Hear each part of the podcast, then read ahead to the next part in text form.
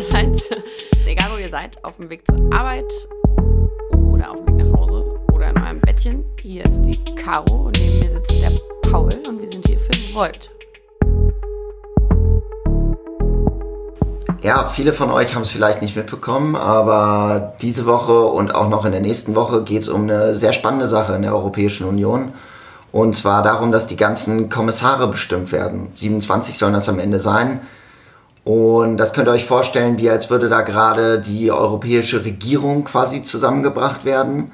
Also eine unheimlich spannende Zeit und wir wollen heute die Chance mal nutzen, euch so ein bisschen in einer kleinen Miniserie am Ende darüber zu informieren, was da eigentlich gerade genau passiert. Caro, magst du ganz kurz erklären, was wir machen? In dieser Folge sprechen wir über den Prozess und wie die Kommissare eigentlich gewählt werden, was der, also welchen Prozess man durchlaufen muss und was Volts Position dazu ist und wie Volt sich das eigentlich vorstellt. Und in der nächsten Folge sprechen wir dann über die einzelnen Kommissare und kriegen da auch ein paar Insights von Damian aus dem Parlament.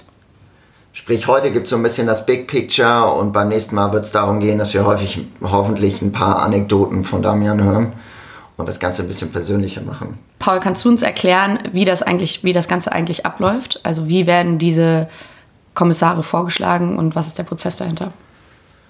Okay, lass uns einen kleinen Sprint machen. Leute, hört gut zu. So läuft das Ganze. Ganz am Anfang steht natürlich, dass man erstmal eine Kommissionspräsidentin braucht, wie das gerade von der Leyen ist.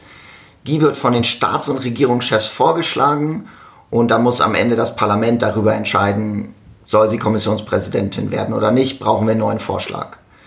Was danach passiert, ist im Wesentlichen, dass dann die Staats- und Regierungschefs wieder alle einen Vorschlag für einen bestimmten Kommissionsposten machen, weil es in der EU so gang und gäbe ist, dass immer jedes Land einen Kommissionsposten bekommt. Sprich, die stellen alle einen vor und die werden dann von der Kommissionspräsidentin, in diesem Fall von der Leyen, alle dem Parlament vorgeschlagen. Was passiert dann im Parlament? Im Parlament gibt es dann zuerst den Rechtsausschuss, der sich alle Kandidaten ganz genau anguckt und sich anschaut, ja, gibt es da vielleicht Interessenkonflikte, gibt es da wirkliche rechtliche Probleme mit denen? Und die haben Vetorecht. Sprich, wenn die das Gefühl haben, ja, hier gibt es wirklich Interessenkonflikte, dann können die Leute direkt von der Liste streichen. Und das bedeutet dann, dass im Endeffekt die Länder, die dann da ihre Kandidaten in Anführungsstrichen verloren haben, die müssen dann nachnominieren. In diesem Fall war es tatsächlich so, dass da auch zwei schon ausgeschieden sind. Tiefere Einblicke dazu gibt es nächste Woche. Genau, aber wenn Sie es durch den Rechtsschutz, Rechtsausschuss geschafft haben, dann kommen Sie vor die Fachausschüsse. Sprich, das sind die ganzen Ausschüsse, bei denen sich Menschen und Parlamentarier wirklich spezifisch mit bestimmten Themen beschäftigen. Bei uns ist es zum Beispiel so, Damian ist ja zum Beispiel in dem Verfassungsausschuss, wo es um die Reform der EU geht.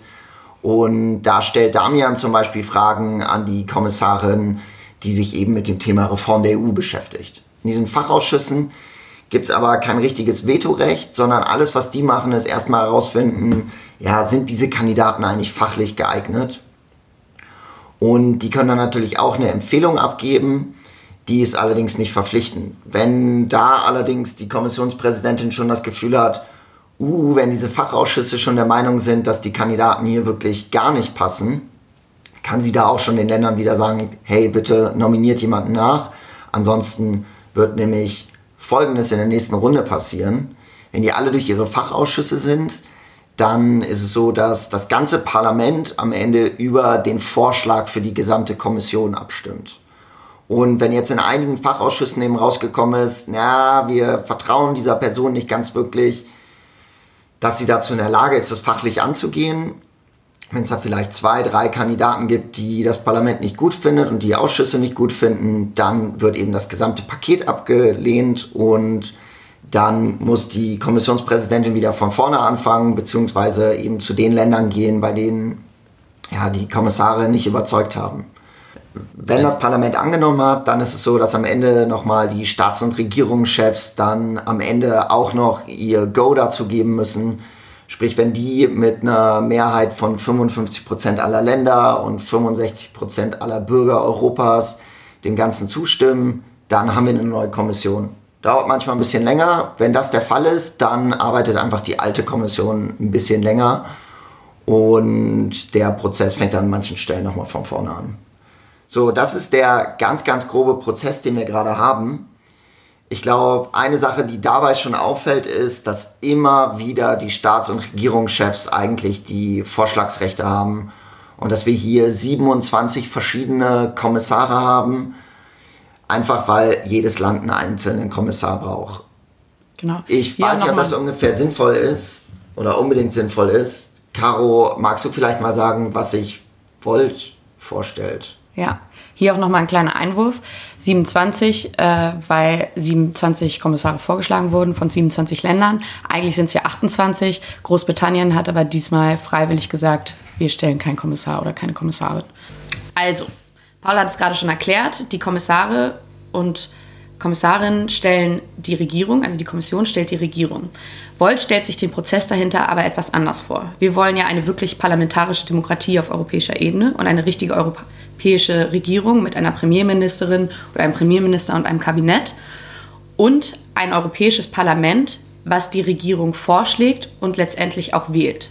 Dies läuft ja momentan nicht so ab, weil die Regierungschefs und Staatschefs ja die Kommissare und Kommissarinnen vorschlagen. Warum wollen wir das? Wir wollen das, weil das Parlament wirklich die einzige Institution auf europäischer Ebene ist, die direkt von den Bürgerinnen und Bürgern gewählt ist. Und das bedeutet, sie repräsentiert auch wirklich die Bevölkerung und sollte dazu, dadurch auch die Regierung vorschlagen und wählen können. Das ist einfach ersichtlicher, es sorgt für mehr Transparenz, es macht den ganzen Prozess klarer und schafft klare Verantwortlichkeiten. Übergangsweise stellen wir uns das also so vor. Die Kommissionspräsidentin und nicht die Staats- und Regierungschefs stellen das Team zusammen oder schlagen das Team vor. Das heißt, sie kann sich frei aussuchen, also in diesem Falle von der Leyen, wie sie ihr Team zusammenstellt und wo die herkommen. Dies wollen wir vor allen Dingen, um nationale Interessenkonflikte zu vermeiden. Dadurch, dass die Staats- und Regierungschefs nicht mehr die Kommissare und Kommissarinnen vorschlagen. Ja, ich glaube, hierbei ist vor allem das Wichtige, dass die Kommissionspräsidentin auch wirklich gestärkt wird in der Hinsicht, dass das Parlament sie vorschlägt und das Parlament sie wählt und dass sie eben nicht von den Staats- und Regierungschefs vorgeschlagen wird, denn dadurch macht sie sich ja immer zu einem gewissen Grad abhängig. Und ich glaube, das Zweite, was sehr, sehr wichtig ist, dass die, diese Regierung, die da zustande kommt, die muss auch nicht aus 27 Kommissaren, Schrägstrich Ministern bestehen. Ja. Ja, also das sorgt einfach dafür, dass zum Teil dann auch Zuständigkeitsbereiche willkürlich irgendwie aufgeteilt werden, weil man eben für jedes Land mindestens einen Kommissar braucht. Und das hat dann wenig eigentlich, finde ich, mit ja, Klarheit und Transparenz zu tun, weil man einfach gar nicht weiß, in einem bestimmten Bereich ist dieser Kommissar zuständig, in einem anderen Bereich dieser. Und ich denke, wenn man das einfach reduzieren würde und das wirklich den Kommissionspräsidenten auch überlässt, wie sie das Team aufteilen wollen, dann ist es sehr viel klarer. Dann weiß das Parlament viel eher, wen sie kontrollieren müssen. Und vor allem können sich dann auch alle europäischen Bürger viel einfacher merken, wer da eigentlich alles drin ist. Und ich glaube, das ist wieder zusätzlich eine der Sachen, die dafür sorgt, dass einfach die Transparenz auch auf europäischer Ebene zunimmt. Einfach weil es weniger Verwirrung gibt durch ja, eine ganz, ganz kleinteilige Aufteilung von Ressorts die dann auch thematisch vielleicht nicht immer wirklich gut zusammenpassen. Und ich glaube, da ist es besser, wenn man es ein bisschen kleiner macht und wenn wirklich ja, die Kommissionspräsidentin das eben dann auch selber vorschlagen kann und da nicht so von den Staats- und Regierungschefs abhängig ist, glaube ich, mega wichtig. Ja. Ich glaube, dann gibt es wahrscheinlich auch noch ein paar Dinge, die man irgendwie auf dem Weg machen müsste. Also, was sind da andere Vorschläge von uns noch? Ja, in erster Linie wollen wir vor allen Dingen, dass wir endlich einen gemeinsamen Außenminister und gemeinsamen Finanzminister haben. Es gab dazu auch schon Vorschläge in der Vergangenheit und wir sagen ja, in, im Endeffekt sind ja die Kommissare wie Minister, wollen wir aber wirklich einen gemeinsamen Außenminister und einen gemeinsamen Finanzminister. Dieser Außenminister wäre dann, würde dann die Europäische Union in der Gesamtheit vertreten und so wie wir uns das vorstellen, die Außenminister der Staats- und Regierung, äh, der, der Staaten eigentlich ablösen. Ja, und äh, warum gerade warum gerade diese beiden Posten als erstes schaffen, quasi auf dem Weg zu so einer europäischen Regierung mit eigenen Ministern. Ich glaube, im Thema Außenpolitik ist es einfach enorm wichtig, dass Europa mit einer Stimme spricht. Es gibt kaum einen Bereich, in dem es so wichtig ist, dass wir uns eben nicht auseinander dividieren lassen, uns nicht auseinander zerren lassen. Und da könnte es extrem helfen, wenn wir eben einen europäischen Minister oder Ministerin hätten, die das dann eben zusammen angeht. Ja, Also glaube ich für die Einheit extrem wichtig. Und Außenpolitik ist auch der Bereich, der in den meisten Staaten immer von der höchsten Ebene übernommen wird. In Deutschland eben die Bundesebene, da würde ja jetzt auch kein Land anfangen, einzelne Außenminister, Außenminister für Bayern, ja, gibt es auch nicht, obwohl die es vielleicht gerne hätten. Und ich glaube, genauso würde das in der EU extrem viel Sinn machen. Und ich glaube, das Zweite, ein Wirtschafts- und Finanzminister, ich glaube, da gibt es eigentlich mehrere Argumente, warum das wichtig ist. Ich glaube, das eine ist, um einfach weiter noch darauf hinzuarbeiten, dass wir wirklich eine gemeinschaftliche europäische Wirtschaftspolitik haben, die am Ende auch wirklich dafür sorgt, dass wir bestimmte Dinge eben gemeinschaftlich angehen, wie zum Beispiel so eine Mindeststeuer für Konzerne, die bis jetzt halt einfach noch nie umgesetzt werden konnte, wo einfach niemand versteht, warum zum Beispiel Google, Amazon etc. weniger als 15 Prozent Steuern in Europa bezahlen und auch weniger Steuern bezahlen als ganz, ganz viele Unternehmen, die es hier gibt. Und da wäre einfach ein Finanz- und Wirtschaftsminister, glaube ich, ziemlich gut. Ja. Und dieser, muss man dazu sagen, ist dann zuständig oder ist dann in der Kommission und auch zuständig für die Eurogruppe. Und das wollen wir aus dem Grund, dass vor allen Dingen die Eurogruppe der, Kommiss äh, der des Parlaments unterlegt ist, also dass es da eine Überprüfbarkeit gibt. So stellen wir uns die Rolle vor des Finanzministers in Zukunft. Ja, weil es eben momentan so ist, dass eigentlich alle Länder, die im Euro sind, die äh, den Euro als Währung haben, dann am Ende ja in der Eurogruppe zusammengefasst sind. Und dort ist so, dass eben Deutschland ein so schweres Gewicht hat, dass dann zum Beispiel Entscheidungen in Griechenland eigentlich am Ende vom deutschen Finanzminister abhängen und ja. dann eigentlich auch nur noch der Kontrolle des deutschen Parlaments mehr oder weniger unterliegen. Dies haben wir ja auch ganz klar während der Finanzkrise gesehen, diese Problematik. Ja, was halt höchst fragwürdig ist. Und ich glaube, hier wäre es einfach richtig gut, wenn man sagt, okay, wir haben ja einen europäischen Minister, der wirklich von einem europäischen Parlament dann auch kontrolliert wird und damit dann die Bürger Europas auch wissen, hey, wenn sich in der Wirtschaftspolitik was verändern soll, dann weiß ich, dass ich einfach bei den europäischen Wahlen anders wählen muss. Mhm. Und ich glaube, das ist derzeit noch nicht der Fall. Und insofern wäre das ziemlich gut, wenn man hier die ersten beiden Schritte geht, hin zu einer richtigen europäischen, vom Parlament kontrollierten Regierung und eben anfängt damit zu sagen, Außenminister, Finanzminister, super wichtig. Und ich glaube, fast der allerwichtigste Schritt ist wahrscheinlich, dass man sagt, dass wirklich die Kommissionspräsidentin eben auch vom Parlament vorgeschlagen wird und dann auch vom Parlament dann am Ende eingesetzt ist und eben nicht von den Staats- und Regierungschefs. Ja. Was ins, ganz interessant bei der Sache ist, dass diese Vorschläge zu einem gemeinsamen Außenminister und, einer und einem gemeinsamen Finanzminister, äh, dass, diese dass es Vorschläge dazu schon gab in der Vergangenheit. Und momentan wird es aber gerade bei diesem Prozess auch wieder überhaupt nicht thematisiert oder es gab dazu auch von von allein und in der jetzigen Situation keine Vorschläge. Deswegen fanden wir es ganz interessant, da auch nochmal drüber zu sprechen, wie wichtig das doch ist. Ja, jetzt haben wir euch einen kurzen Überblick dafür gegeben, wofür Volt langfristig steht. Ist, glaube ich, super wichtig zu wissen, wo es langfristig hingehen soll. Und wir haben euch ja versprochen, dass wir in der nächsten Folge mit Damian nochmal über Details zu diesem Verfahren, wie eigentlich diese europäische Regierung gerade zustande kommt, wie das funktioniert.